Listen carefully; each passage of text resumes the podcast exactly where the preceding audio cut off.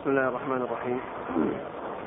الحمد لله رب العالمين والصلاة والسلام على عبد الله ورسوله نبينا محمد وعلى آله وصحبه أجمعين. أما بعد قال الإمام الحافظ أبو عيسى الترمذي رحمه الله تعالى في جامعه باب ما جاء في كراهية النوم قبل العشاء والثمر بعدها.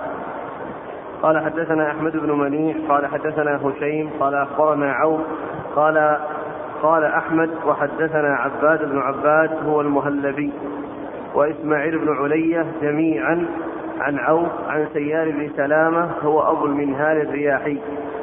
عن أبي برزة رضي الله عنه أنه قال كان النبي صلى الله عليه وعلى آله وسلم يكره النوم قبل العشاء والحديث بعدها.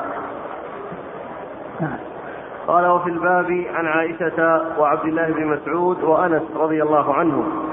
قال أبو عيسى حديث أبي برزة حديث حسن صحيح.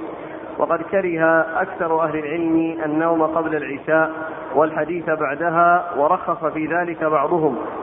وقال عبد الله بن المبارك أكثر الأحاديث على الكراهية.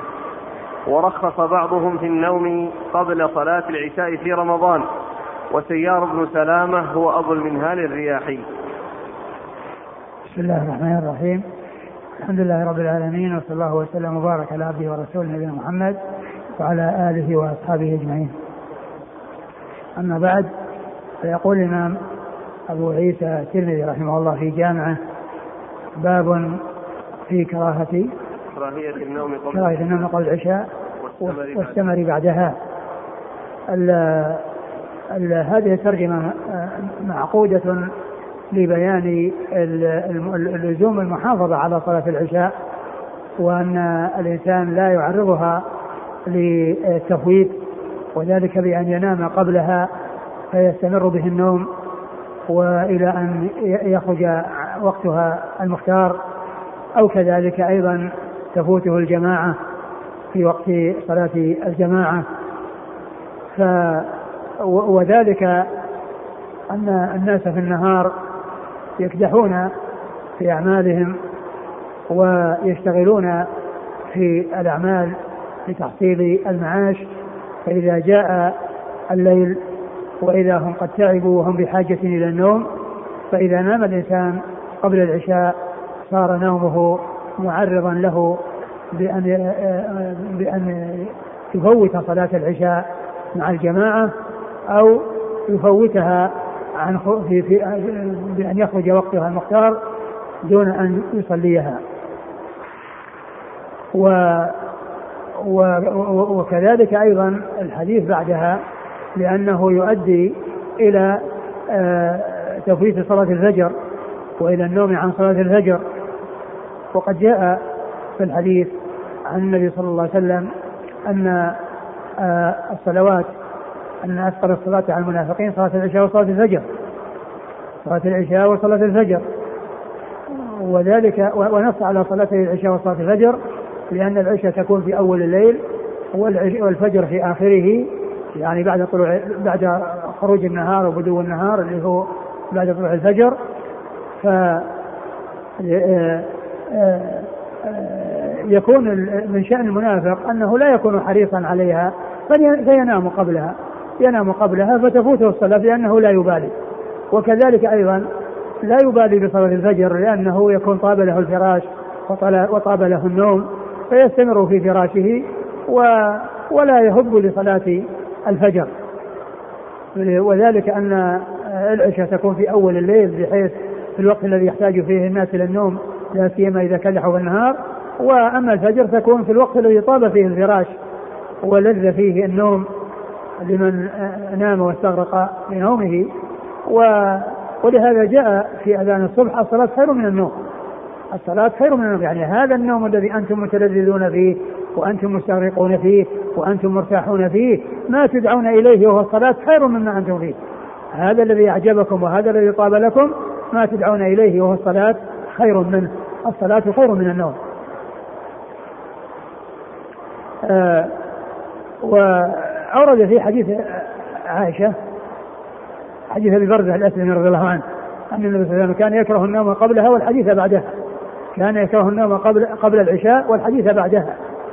يعني يكره النوم قبلها لئلا يؤدي إلى تفويت العشاء سواء مع الجماعة أو عن خروج وقتها المختار. وكل ذلك محذور. والحديث بعدها لما يؤديه من آه، تفويت آه، صلاة الفجر أو تفويت صلاة الليل لمن يصلي في الليل فإنه يترتب عليه هذه المحاذير. و وقد جاء في الأحاديث ما يدل على أن الثمرة للعلم أو لما في مصلحة عامة للناس أن ذلك سائغ أن ذلك سائغ لكن لا يكون لا يترتب عليه آه، تفويت آه، آه، الفجر وكون الإنسان ينام عن صلاة الفجر فإن ذلك غير سائغ وجائز.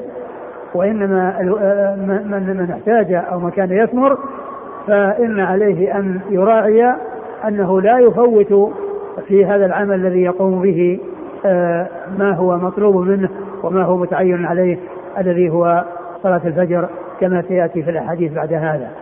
نعم. قال حدثنا أحمد بن منيع. أحمد بن منيع ثقة أخرج له أصحاب كتب الستة. عن هشيم. هشيم بن بشير الواسطي وهو ثقة أخرجه أصحاب كتب الستة. عن عوف. عن عوف بن أبي جميلة الأعرابي وهو ثقة أخرجه أصحاب كتب الستة.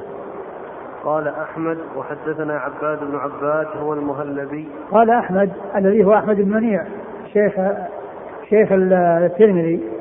حدثنا عباد بن عباد هو المهلبي وهو, وهو ثقة ربما وهم أخرج أصحاب الكتب. ثقة ربما وهم أخرج أصحاب الكتب. وإسماعيل بن علية وإسماعيل بن إبراهيم بن علية إسماعيل بن إبراهيم بن مقسم بن علية هو ثقة أخرجه أصحاب الكتب الستة. جميعا عن عوف عن سيار بن سلام جميعا عن عوف جميعا عن عوف آه، أي أي أي بالنسبة لهذين الاثنين الأخيرين. يعني كلهم حد كلهم عن عن عوف. كلهم عن عوف. والتحويل الذي أو ال بيان الاختلاف أو بيان آه، آه، ما جاء عن أحمد بن منيع بكونه لم يسرد شيوخه الثلاثة لأن الترمذي أراد أن يبين أنه شيما وهو أحد الثلاثة قال أخبرنا. وأما عباد بن عباد وابن علية فقالوا عن كل واحد منهم قال عن. ومعلوم أن التعبير بعن إذا كان من مجلس يؤثر. وأما إذا لم يكن مجلسا فإن التعبير بعن لا يؤثر وهو محمول على الاتصال وهشيم هو الذي مجلس وجاء عنه التصريح بالإخبار بقوله أخبرنا. فلهذا بين أنه شيما وهو مجلس صرح بالإخبار أو التحديث الذي هو حيث قال أخبرنا. وأما ابن علية وعباد بن عباد فقد جاء عنهم التعبير بعن وقد عرفنا أن التعبير بعن إذا حصل من مجلس فإنه يؤثر وإذا حصل من غير من غير مجلس فإنه لا تعبير له وهو محمول على الاتصال نعم. عن سلام. عن سيار. عن سيار بن سلامة وهو ثقة رجل أصحاب الكتب. ثقة أخرج أصحاب الكتب الستة. عن أبي برزة. عن أبي برزة وهو نبلة بن عبيد رضي الله تعالى عنه وحديثه أخرجه أصحاب الكتب الستة. قال وفي الباب عن عائشة. عائشة أم المؤمنين رضي الله عنها وأرضاها الصديقة بن الصديق وهي واحدة من ثلاثة أشخاص عرفوا بكثرة الحديث عن النبي صلى الله عليه وسلم. عبد الله بن مسعود. وعبد الله بن مسعود الهذلي آه، آه، أخرج حديثه أصحاب كتب الستة. وأنس. وأنس بن مالك رضي الله عنه خادم النبي عليه الصلاة والسلام وأحد السبعة المعروفين بكثرة الحديث عنه صلى الله عليه وسلم. قال أبو عيسى حديث أبي برزة حديث حسن صحيح. وقد كره أكثر أهل العلم النوم قبل صلاة العشاء والحديث بعدها ورخص في ذلك بعضهم. وقد كره أكثر أهل العلم الحديث قبل النوم, صلاة النوم قبل صلاة العشاء. والحديث بعدها؟ نعم. والحديث بعدها.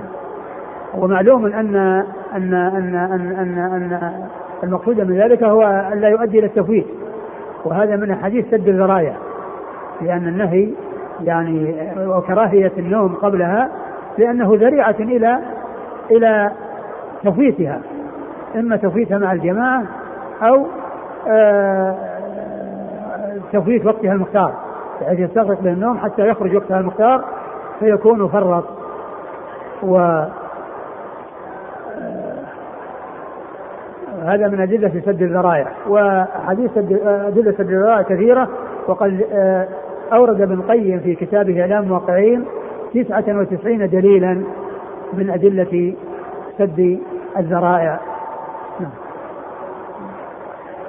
وقال عبد الله بن المبارك أكثر الأحاديث على الكراهية. وقال عبد الله بن المبارك أكثر الأحاديث على الكراهية يعني كراهية النوم قبلها والحديث بعدها.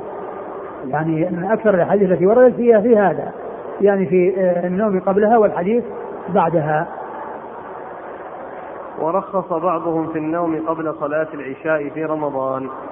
ورخص بعضهم قبل صلاة العشاء في رمضان ولا أدري يعني وجه ذلك. اللهم إلا يكون المقصود منه أنه يعني يقوم للصلاة ولصلاة التراويح وأن مقصوده أنه يعني آه، يكسر حدة النوم ولكن آه، لا شك أنه إذا كان عنده من يوقظه أو أنه يعني متمكن من أنه يعني لا تفوته ولعل ذلك لما فيها من صلاة في الليل بعد صلاة العشاء فيحتاج الإنسان إلى أنه يستريح إذا كان بحاجة إلى راحة ولكن ال ال ال ما قاله الجمهور من من التعميم وعدم التفريق هذا هو الصحيح وهو وهو الأولى. نعم.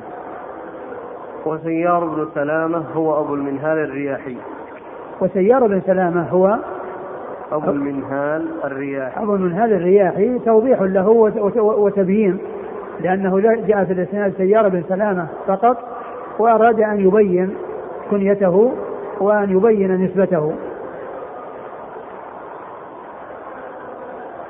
قال رحمه الله تعالى باب ما جاء في الرخصة في السمر بعد العشاء. قال حدثنا أحمد بن منيع قال حدثنا أبو معاوية عن الأعمش عن إبراهيم عن علقمة عن عمر بن الخطاب رضي الله عنه أنه قال كان رسول الله صلى الله عليه وعلى آله وسلم يسمر مع أبي بكر رضي الله عنه في الأمر من أمر المسلمين وأنا معهما. قال حدثنا أحمد بن منيع قال حدثنا أبو معاوية عن الأعمش عن إبراهيم عن علقمة عن عمر بن الخطاب رضي الله عنه أنه قال كان رسول الله صلى الله عليه وعلى آله وسلم يسمر مع أبي بكر رضي الله عنه في الأمر من أمر المسلمين وأنا معهما. ثم ورد أبو عيسى رحمه الله باب الرخصة في السمر في السمر. نعم بعد العشاء. بعد العشاء. باب الرخصة في السمر بعد العشاء. لما ذكر الحديث الذي فيه الكراهية للحديث بعدها وهو يعني وهو الثمر أتى بما يدل على الترخيص. فيما إذا كان لمصلحة آه لمصلحة وفائدة. لكن ما معلوم أنه أنه مع مع الاطمئنان إلى آه عدم فوات صلاة الفجر وعلى عدم فوات صلاة الليل لمن يصلي بالليل لمن يصلي بالليل. فأورد حديث عمر رضي الله عنه أن النبي صلى الله عليه وسلم وأبو بكر كان كان يسمران في آه، يعني بعد العشاء لمصلحة المسلمين. لمصلحة المسلمين. حديث. يكون في الأمر من أمر المسلمين. في الأمر من أمر المسلمين وأنا معهما. وأنا معهما. يعني فيبين عمر رضي الله عنه أن النبي صلى الله عليه وسلم وأبا بكر كان يثمران في الأمر من مصلحة المسلمين. وقال أنا معهما وهذا من أدبه رضي الله عنه فإنه قال وأنا معهما يعني أنه تابع لهما. التعبير بمثل هذه العبارة يعني فيه أدب وفيه الإشعار بالتبعية. ومثل هذا الأحاديث التي فيها كنا مع رسول الله صلى الله عليه وسلم أو خرجنا مع رسول الله صلى الله عليه وسلم أو غزونا مع رسول الله لأن هذا يشعر بالتبعية. فتعبير عمر رضي الله عنه بهذا التعبير قال وأنا معهما ما قال إنهم يسمرون يعني كنت أنا كان صلى الله عليه وسلم وأبو بكر وأنا وإنما قالوا أنا معهما. يعني بهذا التعبير الحسن الذي فيه الأدب وفيه الإشعار بالتبعية آه، لهما لرسول الله صلى الله عليه وسلم ولأبي بكر رضي الله تعالى عنه. وهذا يدل على جواز يعني الثمر إذا كان ما يترتب عليه مضرة. يعني معلوم أن النبي صلى الله عليه وسلم يعني كان وأبو بكر يفعلون ولكنهم يؤدون صلاة الفجر. ويؤدون صلاة الليل ولا يحصل منهم المحذور الذي آه، يخشى من ما ورد من الكراهية كراهية النوم بعدها الذي يؤدي إلى المحذور الذي يؤدي إلى المحذور. فالاشتغال يعني بأمور آه، مستحبة وتوفيت آه، شيء واجب الذي هو صلاة الفجر جماعة مع الناس أو يعني أشد من ذلك من يفوتها حتى يخرج يعني وقتها فيؤديها قضاء. لا شك أن هذا يعني آه، أمر محذور وأمر يعني خطير وليس بالهين. ولا يشتغل بالنوافل والأمور المستحبة التي تؤدي إلى تفويت الأمور الواجبة. تفويت الأمور الواجبة. فإن الاشتغال مثلا بمصلحة من المصالح أو باشتغال يعني بالعلم أو ما إلى ذلك. ثم يترتب على ذلك أنه يفوت صلاة الفجر هذا محذور ولا يسوغ للإنسان أن يفعل ذلك. والتشاغل بالنوافل عن الفرائض هذا مذموم. قد قال الحافظ بن حجر في فتح الباري قال بعض الأكابر من شغله الفرض عن النفل فهو معذور. ومن شغله النفل عن الفرض فهو مغرور. من شغله الفرض عن النفل أو من اشتغل بالفرض عن النفل هو معذور لأنه مشتغل بما هو متعين. ومن شغله أو اشتغل بالنفل عن الفرض فهو مغرور.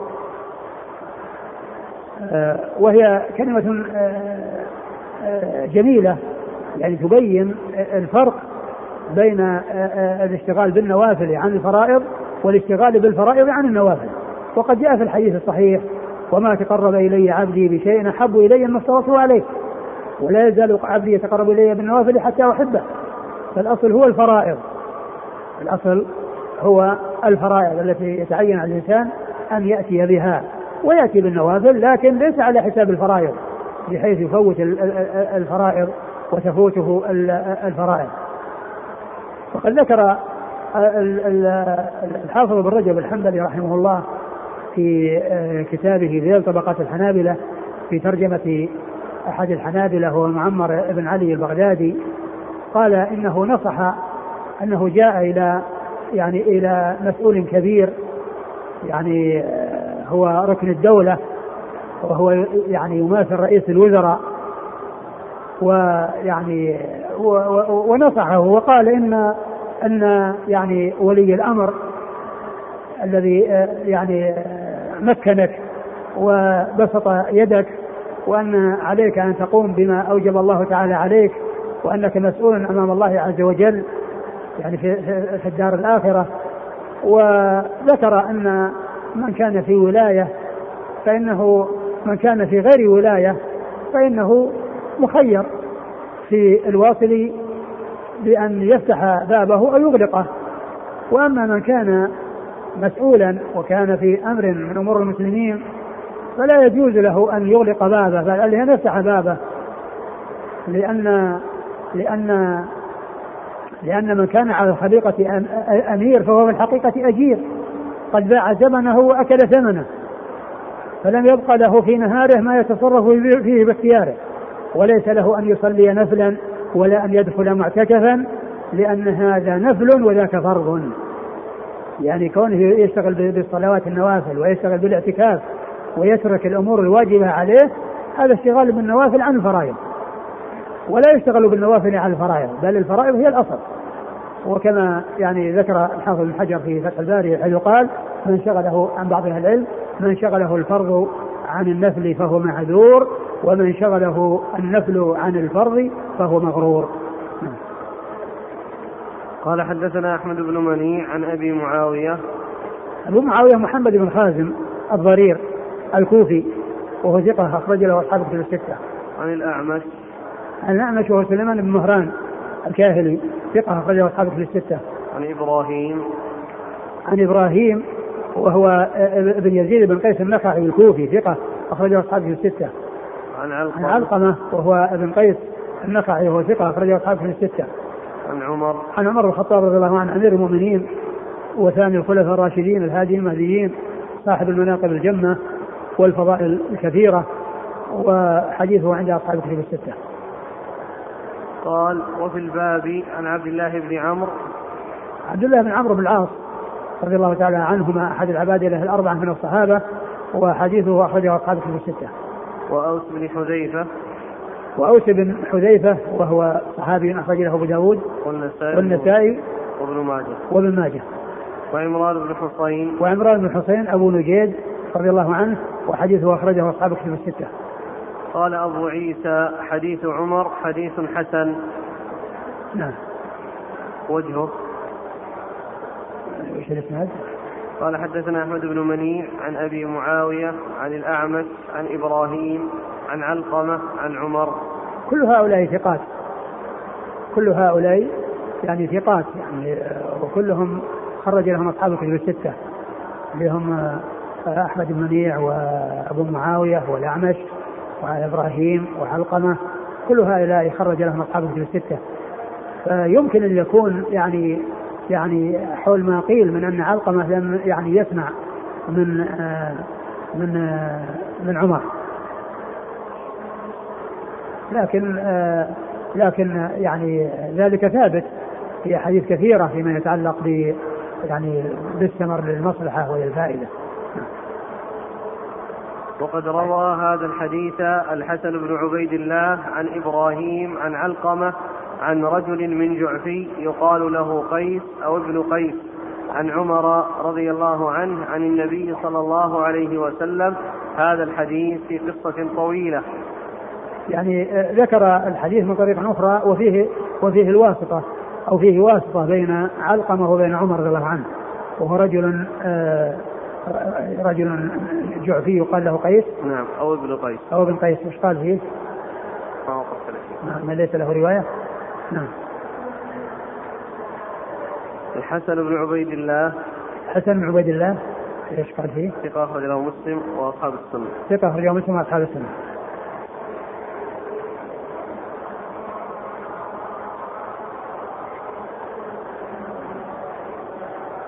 وقد اختلف أهل العلم من أصحاب النبي صلى الله عليه وآله وسلم والتابعين ومن بعدهم في الثمر بعد صلاة العشاء الآخرة فكره قوم منهم الثمر بعد صلاة العشاء ورخص بعضهم إذا كان في معنى العلم وما لا بد منه من الحوائج وأكثر الحديث على الرخصة.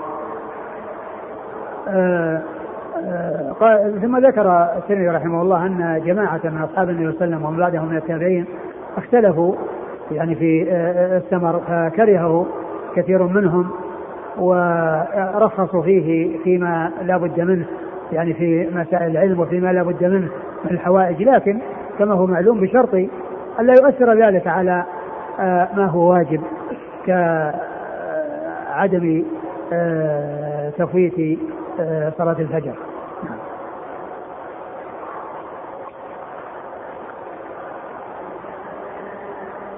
وأكثر الحديث على الرخصة يعني على الرخصة يعني آه، أنه سائر يعني مثل ما ترجم ترجم الترمذي الرخصة في الثمر. الرخصة في الثمر. نعم. وقد روي عن النبي صلى الله عليه وسلم أنه قال لا ثمر إلا لمصل أو مسافر. وقد روي عن النبي صلى الله عليه وسلم أنه قال لا ثمر إلا لمصل أو آه، أو مسافر. لا ثمر إلا لمصل أو مسافر يعني كونه يعني يثمر لكونه يصلي أو لكونه مسافرا. وهذا الحديث آه، يعني صححه الألباني وذكره في الصحيحة ولكن الحصر فيه يعني آه، إضافي وليس يعني بحقيقي بمعنى أن الثمر لا يكون إلا لهؤلاء ولهؤلاء لأن الحديث الذي مر فيه الثمر لغير ذلك. فيه الثمر لغير ذلك يعني يكون أبو بكر الرسول صلى الله عليه وسلم ومعه أبو بكر وعمر يثمرون في الأمر من مصلحة المسلمين. أو في الأمر من أمر المسلمين فالحصر هنا يعني إضافيا وليس حقيقيا بمعنى أنه آه، على حقيقته وأنه ليس هناك شيء وراءه يثمر بل يثمر آه، لهذا ولغيره.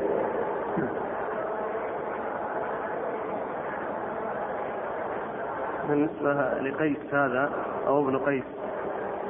قيس؟ قيس أو ابن قيس. حسب ما في التحفة هو قيس ابن أبي قيس مروان الجعفي. ذكر الحافظ التقريب.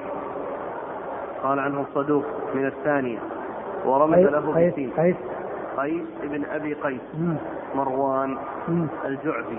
أيوه. صدوق من الثانية. رمز له بسين تقريبا اي رواه النسائي. نعم.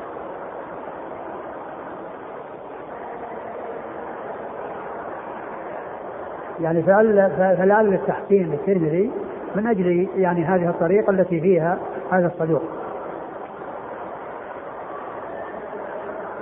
وهو ليس من رجال الترمذي. يعني ما عد ما عد من رجال الترمذي. لكن ما دام أنه يعني يعني آه، روى له بالإسناد لكنه ذكره معلق. ما ذكره متصل. ومعلوم أنه فيما يتعلق بالمعلقات لا يعني يذكر في رجال الكتاب فيما يتعلق بالترمذي وفي أبي داود. بخلاف البخاري فإن المعلقات أو الذنوات تعليقا يرمز له بخاء وتاء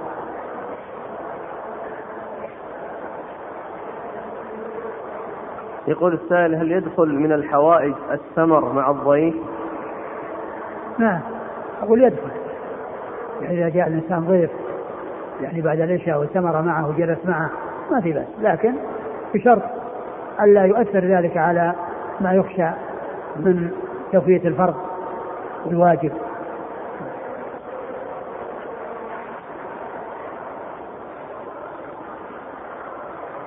الله عليك. تنبه على الطلاب. نعم بالأمس يعني آه، كان الذين يريدون المساعدات والذين يريدون الكتب وحدها آه، سجلوا أسماءهم. والآن آه، في هذا اليوم الذين ما حضروا بالأمس ولم يحصل منهم تسجيل أسمائهم وهم يعني ممن يأخذون مساعدات فيما مضى. وكذلك أيضا الذين يحضرون دروس ويريدون الكتب فقط. فإن كل واحد منهم عليه أن يرسل ورقة صغيرة يكتب فيها اسمه وجنسيته وتوقيعه ويذكر أنه يريد المساعدة والكتاب أو يريد الكتاب فقط. أو يريد الكتب فقط. والكتب المقصود بها الكتب الثلاثة التي آه، ستوزع وهي شرح الأربعين وشرح حديث جبريل والكتيب الذي آه، بعنوان بأي عقل ودين يكون التفجير والتدمير شهادة قال رحمه الله تعالى باب ما جاء في الوقت الأول من الفضل. قال حدثنا أبو عمار الحسين بن حريث. قال حدثنا الفضل بن موسى عن عبد الله بن عمر العمري عن القاسم بن غنام عن عمته أم فروة رضي الله عنها. وكانت ممن بايعت النبي صلى الله عليه وآله وسلم أنها قالت سئل النبي صلى الله عليه وعلى آله وسلم أي الأعمال أفضل؟ قال الصلاة لأول وقتها. ثم أورد أبو عيسى رحمه الله باب فضل. ما جاء في الوقت الأول من الفضل. باب ما جاء في الوقت الأول من الفضل. في الوقت الأول لأن الصلوات من الفضل. يعني في بيان فضل الصلاة في أول الوقت ومعلوم أن الصلاة في أول الوقت فيها مبادرة إلى الخير ومبادرة إلى أداء الواجب وإبراء الذمة وأيضا الاطمئنان إلى عدم تعريضها تعريض الصلاة لو أخرها لأن يفوت وقتها. فلا شك أن المبادرة يترتب عليها مصالح يترتب عليها فوائد عدم تعريض الصلاة للتفويت بحيث لو أخرها فقد يحصل له مشاغل وقد يحصل له نسيان.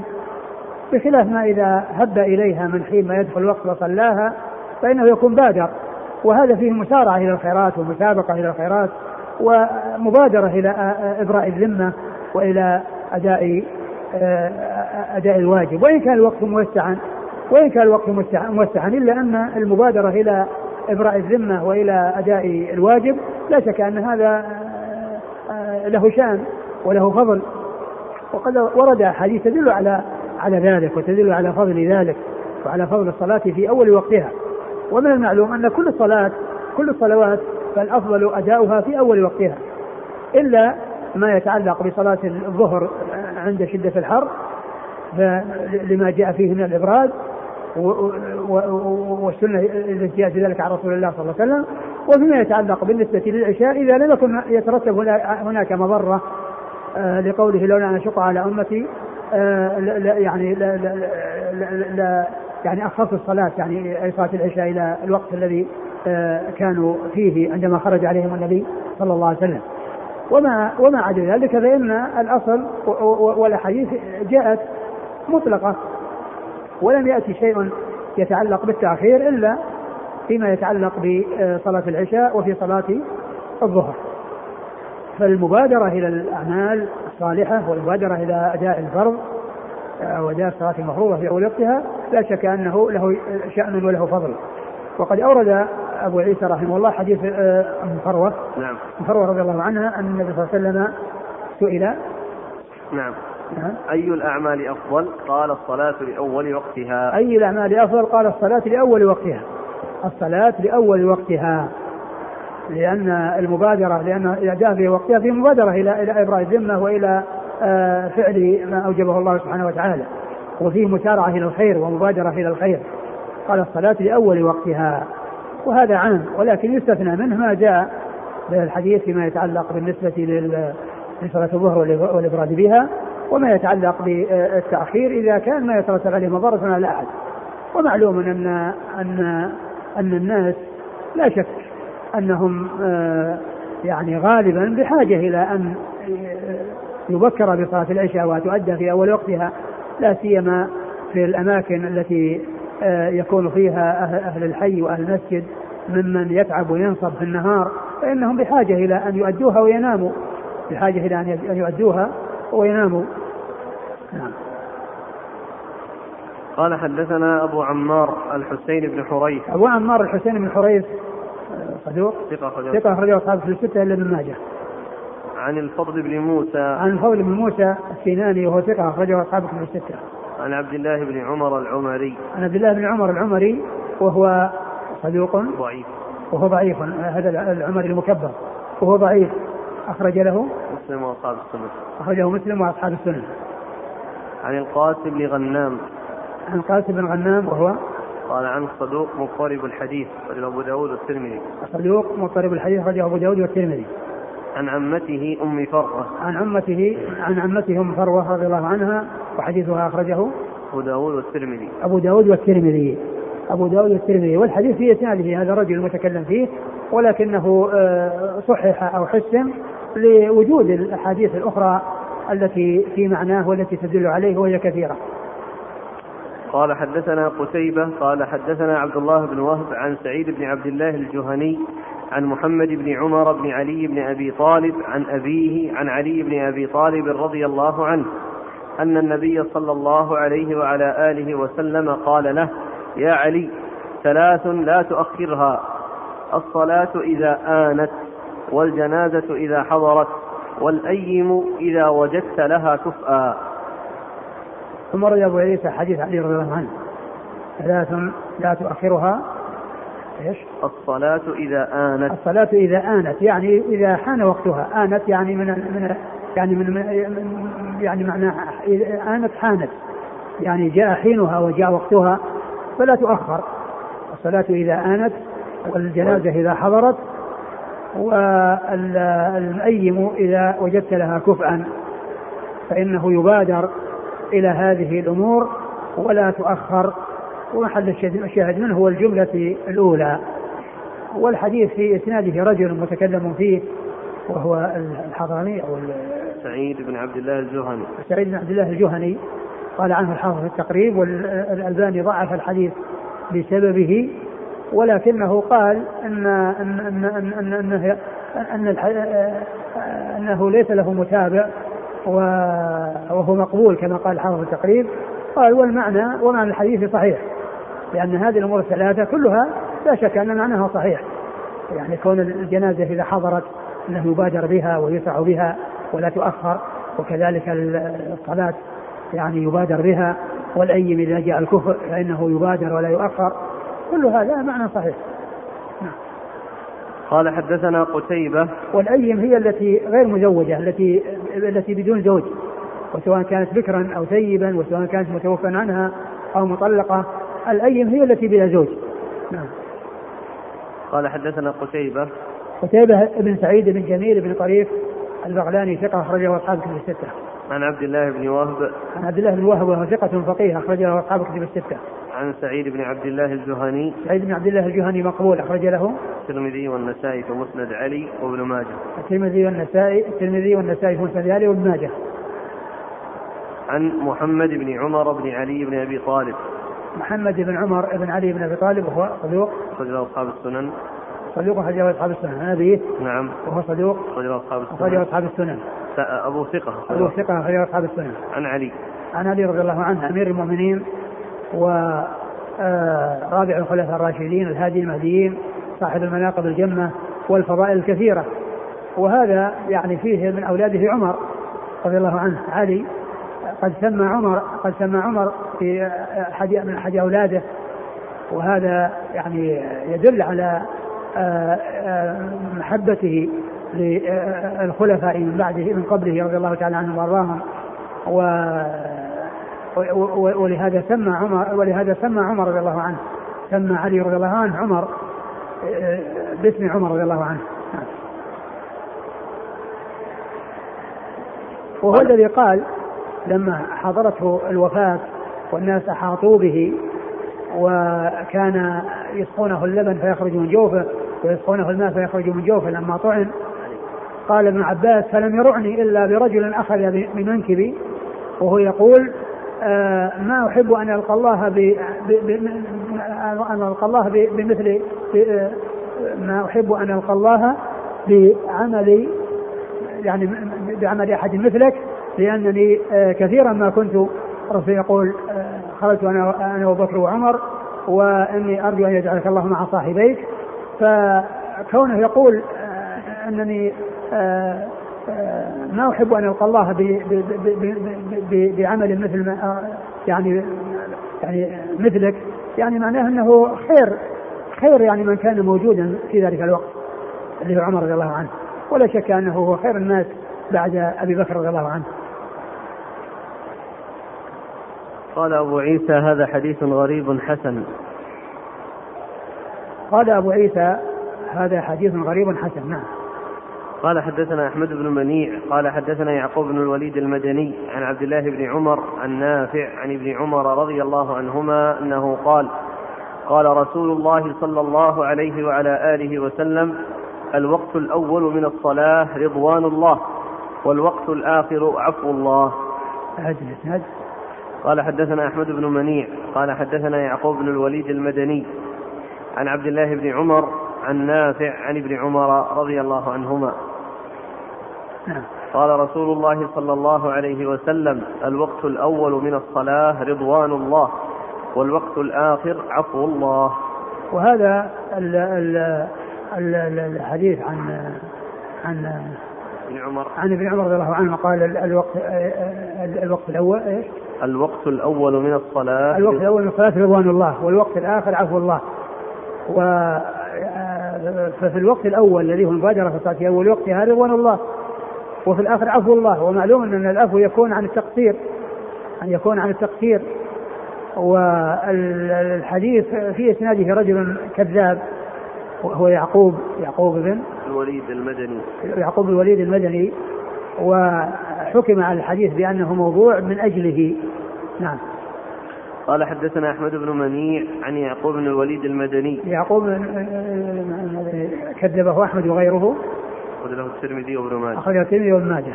عن عبد الله بن عمر عن نافع. عبد الله بن عمر العمري مر ذكره. ونافع هو مولى بن عمر ثقة أخرجه أصحابه في الستة. وعبد الله بن عمر بن الخطاب رضي الله عنهما أحد العبادلة الأربعة من الصحابة وأحد السبعة المعروفين بكثرة الحديث عن النبي صلى الله عليه وسلم. قال أبو عيسى هذا حديث غريب. نعم. وقد روى ابن عباس رضي الله عنهما عن النبي صلى الله عليه وسلم نحوه. قال وفي الباب عن علي وابن عمر وعائشة وابن مسعود. نعم الأول. عن علي وابن عمر وعائشة. علي مر ذكره وابن عمر مر ذكره. وعائشة وعائشة رضي الله عنها مر ذكرها. وابن مسعود. وابن مسعود أيضا مر ذكره. قال أبو عيسى حديث أم فروة لا يروى إلا من حديث عبد الله بن عمر العمري وليس هو بالقوي عند أهل الحديث واضطربوا عنه في هذا الحديث وهو صدوق وقد تكلم فيه يحيى بن سعيد من قبل حفظه. هذا يتعلق بالحديث السابق قبل قبل من قبل الذي حديث فروة والكلام هذا متاخر عن مكانه. نعم. قال حدثنا قتيبة قال حدثنا مروان بن معاوية الفزاري عن أبي يعفور عن الوليد بن العيزار عن أبي عمرو الشيباني أن رجلا قال لابن مسعود رضي الله عنه أي العمل أفضل؟ قال سألت عنه رسول الله صلى الله عليه وآله وسلم فقال الصلاة على مواقيتها قلت وماذا يا رسول الله؟ قال وبر الوالدين قلت وماذا يا رسول الله؟ قال والجهاد في سبيل الله ثم ورد حديث ابن مسعود رضي الله تعالى عنه أن أن أنه سأله آه، رجل عن عن أي العمل أفضل؟ أي العمل أفضل؟ فقال قد سألت عن ذلك رسول الله صلى الله عليه وسلم فقال الصلاة في مواقيتها. الصلاة الصلاة على, على مواقيتها يعني الصلاة على مواقيتها وهذا لفظ عام. ولكنه لا شك أن أول وقتها أنه أولى من غيره. نعم. ثم قلت وماذا يا رسول الله؟ يعني قال وماذا بعد ذلك قال بر الوالدين قلت وماذا؟ قال الجهاد في سبيل الله. نعم. قال حدثنا قتيبة قتيبة عن مروان بن معاوية. مروان بن معاوية. أخرجه أصحاب كتب الستة. عن أبي يعفور. عن أبي يعفور وهو عبد الرحمن بن عبيد بن نصاص وهو ثقة أخرجه أصحاب الكتب الستة. عن الوليد بن العيزار. عن الوليد بن العيزار هو ثقة أخرجه البخاري ومسلم والترمذي والنسائي. ثقة أخرجه البخاري ومسلم والترمذي والنسائي. عن أبي عمرو الشيباني. عن أبي عمرو الشيباني واسمه سعد بن إياس وهو ثقة أخرج له أصحاب الكتب الستة. عن ابن مسعود. عن ابن مسعود رضي الله عنه وقد مر ذكره. قال أبو عيسى هذا حديث حسن صحيح وقد روى المسعودي وشعبة وسليمان هو أبو إسحاق الشيباني وغير واحد عن الوليد بن العيزار هذا الحديث. ثم ذكر طرقا أخرى عن الوليد بن العيزار يعني شعبة, وقد روى المسعودي. المسعودي هو عبد الرحمن عبد الرحمن بن بن عبد الله المسعودي وهو صدوق اختلط. نعم. أخرج البخاري تعليقا وأصحاب السنن أخرج البخاري تعليقا وأصحاب السنن وشعبة. وشعبة بن الحجاج الواسطي ثم البصري ثقة أخرجه أصحاب الكتب الستة. وسليمان هو أبو إسحاق الشيباني. وسليمان بن أبي سليمان وهو أبو إسحاق الشيباني وهو ثقة أخرج له أصحاب الكتب. نعم. أصحاب الكتب الستة. وغير واحد عن الوليد بن العيزار نعم. قال حدثنا قتيبة قال حدثنا الليث عن خالد بن يزيد عن سعيد بن أبي هلال عن إسحاق بن عمر عن عائشة رضي الله عنها أنها قالت ما صلى رسول الله صلى الله عليه وآله وسلم صلاة لوقتها الآخر مرتين. حتى قبضه الله. ثم ورد حديث عائشة رضي الله عنها أن النبي صلى الله عليه وسلم ما صلى صلاة لوقتها الآخر إلا مرتين حتى قبضه الله. يعني أن في حياته ما أخر الصلاة إلى آخر وقتها إلا مرتين. ومعنى ذلك أنه كان يصليها قبل ذلك والمعروف عنه كان يصليها في أول وقتها. وقد جاءت الأحاديث في ذلك.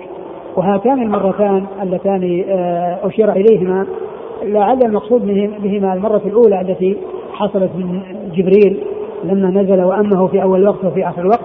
والمرة الثانية لما جاءه رجل وسأله وقال آه، يعني أقم معنا إن شاء الله. ثم صلى أمر بلالا فصلى في اليوم الأول في أول وقت وصلى في اليوم الثاني في آخر وقت.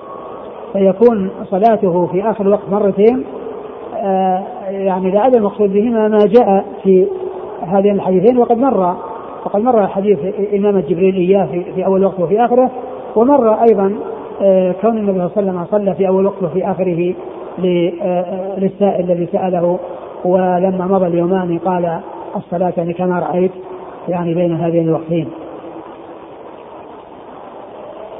وذلك أن تأخير الصلاة إلى آخر وقتها عرضة لتفويتها وعرضة للغفلة عنها والسهو بحيث يخرج الوقت وتصلى قضاء لا أداء.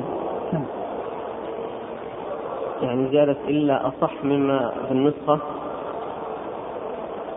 وش النسخة الآن ما صلى رسول الله صلى الله عليه وسلم صلاة لوقتها الآخر مرتين حتى قبضه الله. إلا مرتين.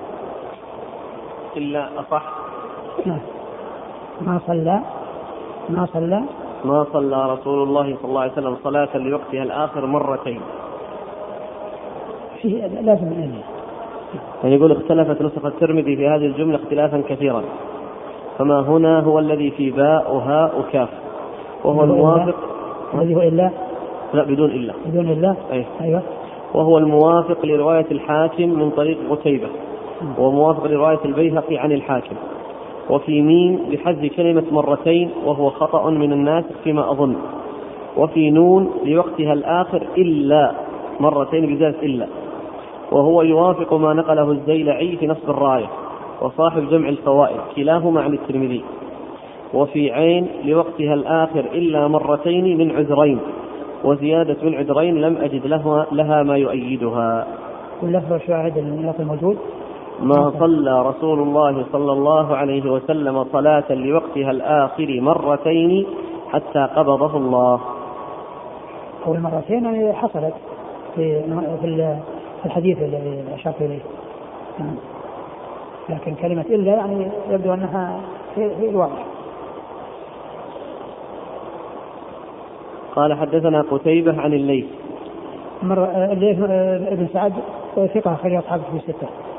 عن خالد بن يزيد خالد بن يزيد الجمحي ثقة أخرجه أصحابه في الستة. عن سعيد بن أبي هلال. سعيد بن أبي هلال هو ثقة صدوق أخرجه أصحاب الكتب. صدوق أخرجه أصحابه في الستة. عن إسحاق بن عمر. عن إسحاق بن عمر وهو قال تركه الدار قطني. قال تركه الدار قطني. أخرجه الترمذي. أخرجه الترمذي. عن عائشة. عن عائشة رضي الله عنها وقد مر ذكرها والحديث أيضا آه، آه، فيها الانقطاع لأن لأن لأن آه، رواية إسحاق بن عمر. إيه، مرسلة يعني عن عن عائشة. ولكن الحديث قد جاء في مستدرك الحاكم في مستدرك الحاكم بطريق صحيح عن عمرة عن عائشة. وهو حديث متصل وثابت عن رسول الله صلى الله عليه وسلم. ذكر لفظه عند الحاكم الشيخ أحمد شاكر. قال الحديث رواه الحاكم من طريق محمد بن شاذان عن قتيبة ما ذكر لفظ إنما ذكر نعم. كلامهم في الإسناد. نعم. على كل هو في مسند الحاكم بإسناد صحيح. لأنه من طريق عمرو بن عائشة.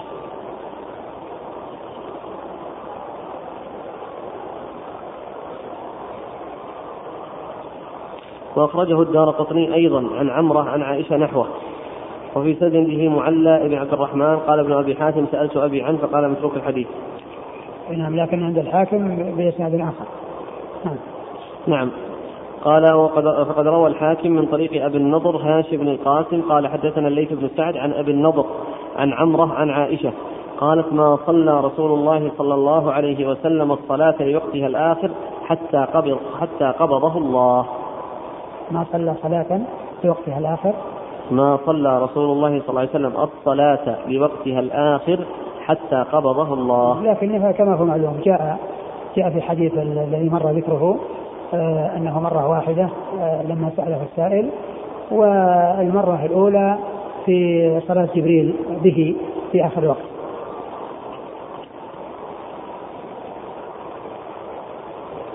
قال أبو عيسى يعني سيكون سيكون يعني عدم ذكر هاتين الصلاتين أو في بعض الروايات يعني لأن ذلك يعتبر نادر ومن الندرة نعم. قال أبو عيسى هذا حديث حسن غريب وليس إسناده بمتصل. من أجل آه، أن إسحاق لم يعني روايته عن عائشة مرسلة. قال الشافعي والوقت الأول من الصلاة أفضل ومما يدل على فضل أول الوقت على آخره. اختيار النبي صلى الله عليه وآله وسلم وأبي بكر وعمر فلم يكونوا يختارون إلا ما هو أفضل. ولم يكونوا يدعون الفضل وكانوا يصلون في أول الوقت. يعني هذا يعني يبين أن أول الوقت أفضل من آخره وذلك لكون وسلم كان يفعل ذلك وأبو بكر كان يفعل ذلك وعمر كان يفعل ذلك وهم أحرص الناس على كل خير وأسبق الناس إلى كل خير. قال حدثنا بذلك أبو الوليد المكي عن الشافعي. يعني ذكر هذا الأثر عن الشافعي ثم ذكر إسناد إليه وهو أبو الوليد المكي. وأبو الوليد المكي هو موسى بن أبي الجارود صدوق رجل الترمذي. موسى بن أبي الجارود صدوق رجل الترمذي. الشافعي.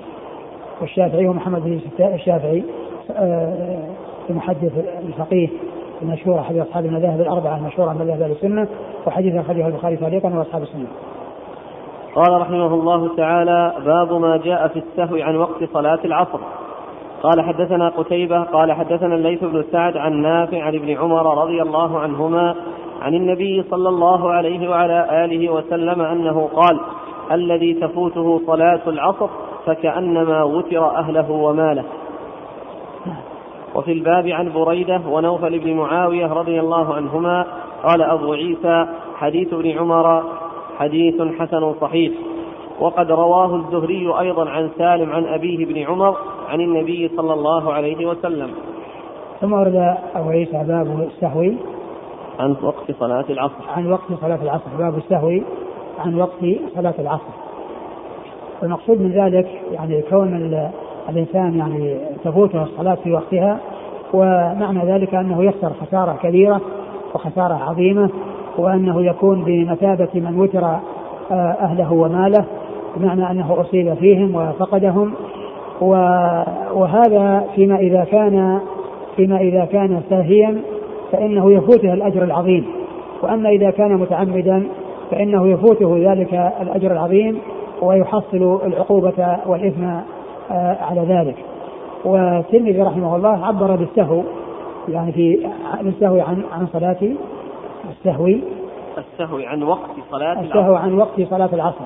السهو عن وقت صلاة العصر بحيث يعرضها للفوات ويصليها في غير وقتها فإن كان يعني ذلك سهوا فإنه فاته خير كبير وأصيب بمصيبة كبيرة وإن كان متعمدا فإنه بالإضافة إلى كونه فاته ذلك الخير الكثير حصل له إثم عظيم. نعم. آه، قال من الذي تفوته صلاة العصر الذي تفوته صلاة العصر كأنما وتر أهله وماله. يعني وتر يعني معناه أنه أصيب أصيب بأهله وماله وأنه آه، خسرهما وحصل له الضرر بهما ومعلوم أن أن تلك خسارة كبيرة وخسارة عظيمة. نعم. قال حدثنا قتيبة عن الليث بن سعد عن نافع عن ابن عمر وقد مر ذكر هؤلاء الأربعة وهذا من الرباعيات هذا من أعلى الأسانيد عند الترمذي من أعلى الأسانيد عند الترمذي وهي الرباعيات وعنده ثلاثي واحد كما عرفنا عنده ثلاثي واحد و آه، وعنده الرباعيات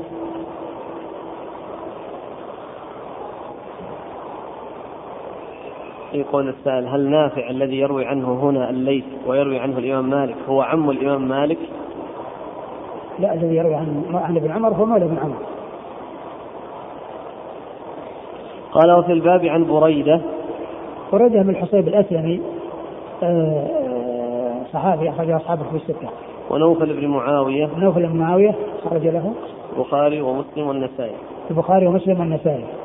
قال أبو عيسى حديث ابن عمر حديث حسن صحيح. نعم.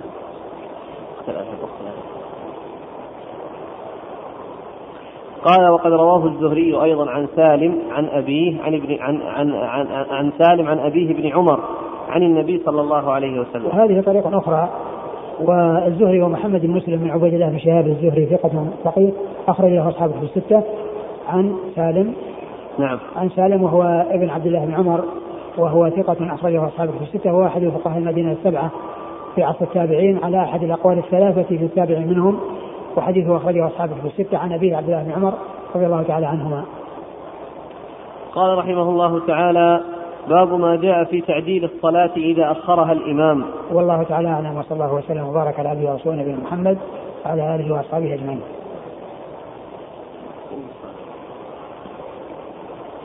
جزاكم الله خيرا وبارك الله فيكم ونفعنا الله بما قلتم. يقول السائل ألم يثبت عنه صلى الله عليه وسلم أنه صلى العصر بعد غروب الشمس ودعا على بني قريظة والثاني بعد طلوع الشمس لصلاة الفجر؟ نعم ثبت وهذا كما هو معلوم يعني اضطرار ولكن الكلام في الاختيار. والصلاة في أول وقت وفي آخر الوقت. لأن الذي مر يعني يكون يصليها في آخر وقتها. يعني مختارا. فالمعروف أنه يصلي في أول وقت. ولا يصلي في آخر الوقت إلا ما جاء من هاتين الصلاتين.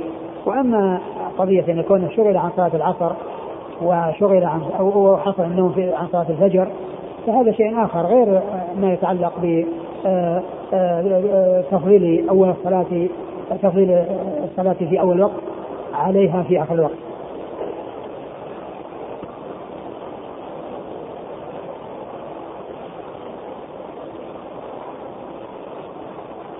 هل ورد حديث صحيح أن النبي صلى الله عليه وسلم قال من لم يصلي العصر فقد حبط عمله نعم ورد في هذا الحديث. ما ذكره في ما ذكره في ما ذكره في الحاشية. ورد في هذا الحديث صحيح.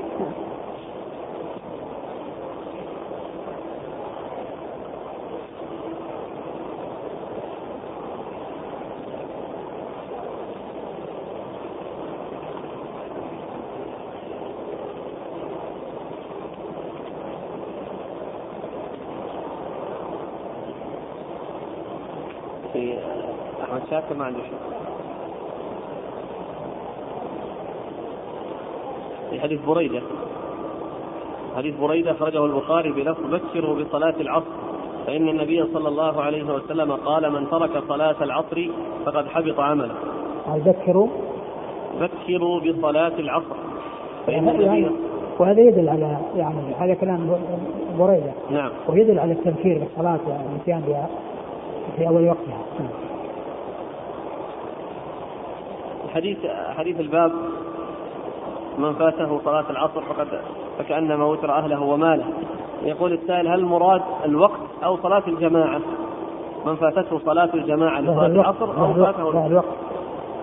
الوقت ما بس الجماعة.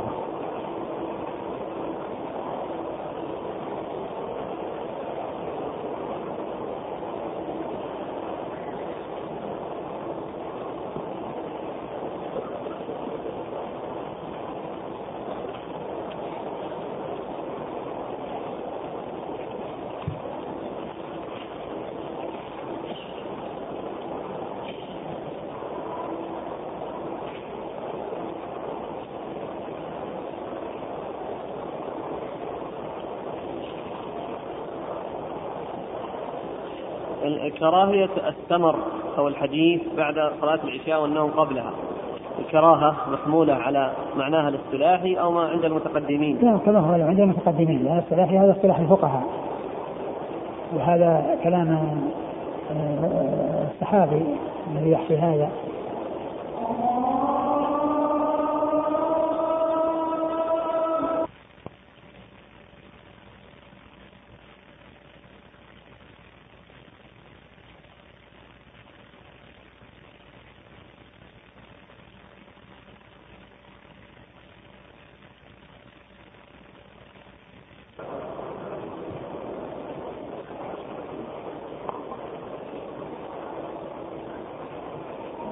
وفيما يتعلق بالسهو عن أو الغفلة عن الجماعة لا شك أن هذا أمر أمر خطير.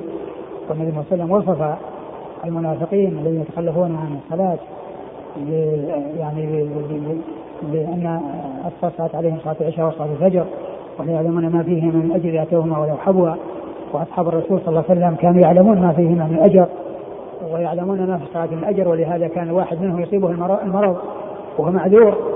وقد قال النبي صلى الله عليه وسلم إذا مرض العبد وهو سافر كتب له ما كان يعمل صحيح مقيم. ولكنهم رضي الله عنهم كان الواحد منهم مع كونه معذورا لا تسمح نفسه إلا أن يذهب إلى الجماعة ويهادى بين الرجلين كما جاء عن مسعود رضي الله عنه. من سره أن يلقى الله غدا مسلما فليحافظ على هؤلاء الصلاة الخمس حيث حيث ينادى لهن فإن الله شرع لنبيكم سنن الهدى وإنهن من سنن الهدى ولقد رأيتنا وما يتخلف عنها إلا منافق معلوم النفاق. ولقد كان رجل يؤتى به يهادى بين رجلين حتى يقام في الصف. فاصحاب الرسول صلى الله عليه وسلم كانوا يعلمون ما فيها من أجر ولهذا يأتون وهم مرضى. ويأتي الواحد يعني يسنده واحد من يمينه وواحد من شماله حتى يقيمه في الصف. وذلك لحرصهم على على صلاة الجماعة. صلاة الجماعة أمرها عظيم ويعني والتخلف عنها والتهاون بها أمر خطير. و وأذكر من القصص التي آه، حصلت من بعض الفضلاء فيما يتعلق بالحرص على الصلوات. آه، أحد المشايخ الفضلاء يعني يقول فيما مضى لما كان لما كان اللبن يحمل على الظهور إلى العمارات الطويلة المكونة من عشرة أدوار أو قريب من ذلك كانوا يحملون على الطوب على ظهورهم حتى يوصلوه إلى الدور العاشر أو الدور التاسع أو أو أو, أو ما دون ذلك. وكان له ولد واحد يقول إنني أحب أن يكون وحيدي يعني عيشه يعني يكون بهذا التعب وبهذا النصب بحيث يعني يكون يحمل الطوب على على ظهره حتى الدور العاشر ولكنه إذا سمع حي على الصلاة حي على الفلاح آه انصرف إلى المسجد واتجه إلى المسجد. ولا يكون من جنس الناس الذين إذا إذا سمعوا الأذان ونبه على آه أن الناس يتجهون للصلاة أغلقوا حوانيتهم وخرجوا يتسكعون فاذا فرغ من الصلاة عادوا إلى دكاكينهم يريدون الدنيا ولا يفكرون بالآخرة. ويقول يحب أن يكون وحيدي. آه، يحمل الطوب على ظهره إلى الدور العاشر وأن يكون عيشه بهذه الطريقة ولكنه آه، يكون حريصا على صلاة الجماعة. والثاني وهو من الفضلاء وهو من العوام آه، ذكر عنه أنه كان مرة فاتته صلاة الفجر. قام نام. قام وقد فات صلاة الفجر في الحي في المسجد الذي قريب من بيته. فحزن وندم وتأثر وأراد أن يعني يعوض عن هذا الذي حصل من النقص بأن يأتي إلى المسجد النبوي ويجلس فيه حتى صلى العشاء. من بعد صلاة الفجر إلى أن صلى العشاء. كل ذلك لأنه فاتت صلاة الجماعة في في الحي. وهو عام عام من العوام. فيعني من يوفقه الله عز وجل يعرف يعني شأن الصلوات وأهميتها وما هو مطلوب من الإنسان من المحافظة عليها. نعم. يقول هل ورد حديث صحيح بالدعاء للميت جهرا بعد الدفن؟ اللهم إن كان محسنا فزد في إحسانه أو عن الصحابة أو الأئمة الأربعة ورد عنهم ذلك. الذي ورد أنه بعد الدفن يعني يدعى له ويسأل له التثبيت. قال استغفروا لأخيكم وسألوا له التثبيت فإنه الآن يسأل. هذا هو الذي ورد. في الدعاء على القبر. ولكنه لا يكون جماعيا بحيث يقول واحد والباقين يؤمنون. كل واحد يدعو لنفسه. ها؟ إيه لما الكلام هو السؤال على على القبر وبعد الدفن. ما أعرف إلا سؤال التثبيت.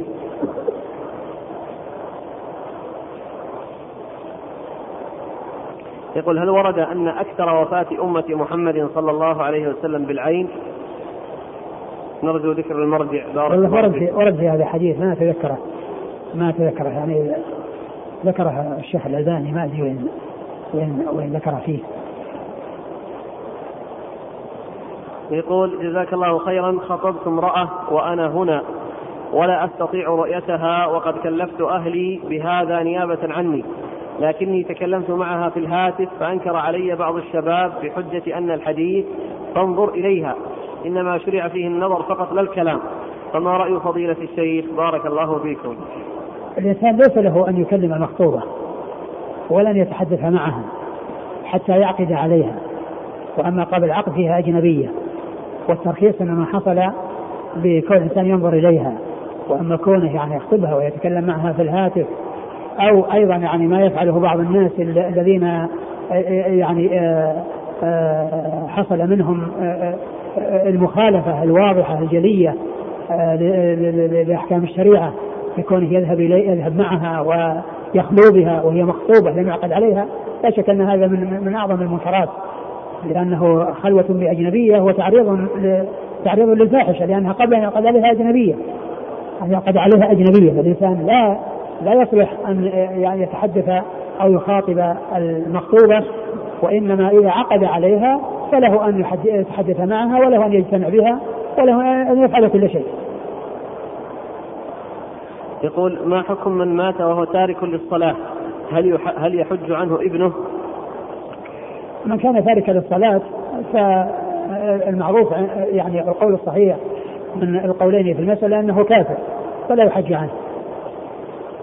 رجل زنى بامرأة وأنجبت له بنتا وهذا الرجل متزوج بامرأة أخرى هل أبناؤه محرما لها؟ هذه ليست بنتا له هذه هذه بنت زنا ولا تنسب إليه ولا يكون هناك يعني آه، صلة بينها وبين آه، أبنائه لأنها أجنبية منه هي أجنبية يعني منه ومن أولاده يقول السائل فضيلة الشيخ بعض الناس في بلادنا يطعنون في معاوية بن أبي سفيان رضي الله عنهما فهل من كلمة لهؤلاء وإلقاء الضوء على فضائل معاوية رضي الله عنه؟ هذا من سوء حظه.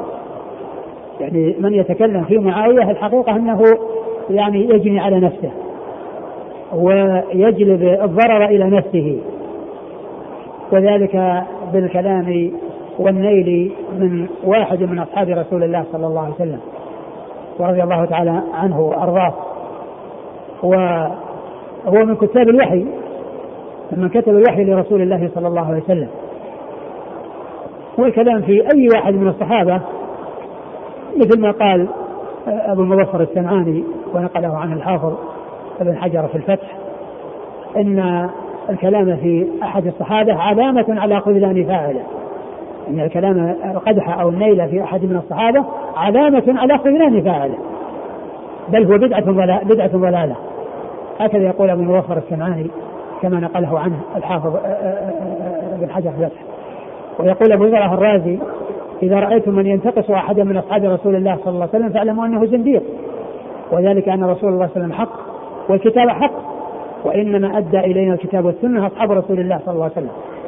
وهؤلاء أي الذين يقدحون في الصحابة يريدون أن يجرحوا شهودنا ليبطلوا الكتاب والسنة والجرح بهم أولى وهم زنادقة. وذلك أن القدح في الناقل قدح في المنقول. ويقول آه، أبو توبة آه، الحلبي إن معاوية ستر لأصحاب رسول الله صلى الله عليه وسلم. فمن اجترأ عليه فإنه يجترئ على غيره. يجترئ على غيره. يعني من اجترأ في الكلام على معاوية فإنه يجترئ في الكلام على غيره من الصحابة رضي الله تعالى عنهم أجمعين. ولهذا قلنا هو ستر فإذا كشف الستر معناه انتقل إلى إلى ما وراءه. فالذي يقدح في معاوية رضي الله عنه يجره ذلك على أن يقدح في الصحابة الكرام رضي الله تعالى عنهم وأرضاهم ولهذا بعض المخذولين الذين تكلموا فيه تكلموا حتى في أبي بكر وعمر وعثمان. رضي الله تعالى عنهم وعن الصحابة أجمعين. والحاصل أن الإنسان عليه أن يحفظ لسانه من الكلام في أعراض الناس آحاد الناس. فكيف إذا كان في أصحاب رسول الله صلى الله عليه وسلم؟ الكلام في آحاد الناس وفي أعراض الناس؟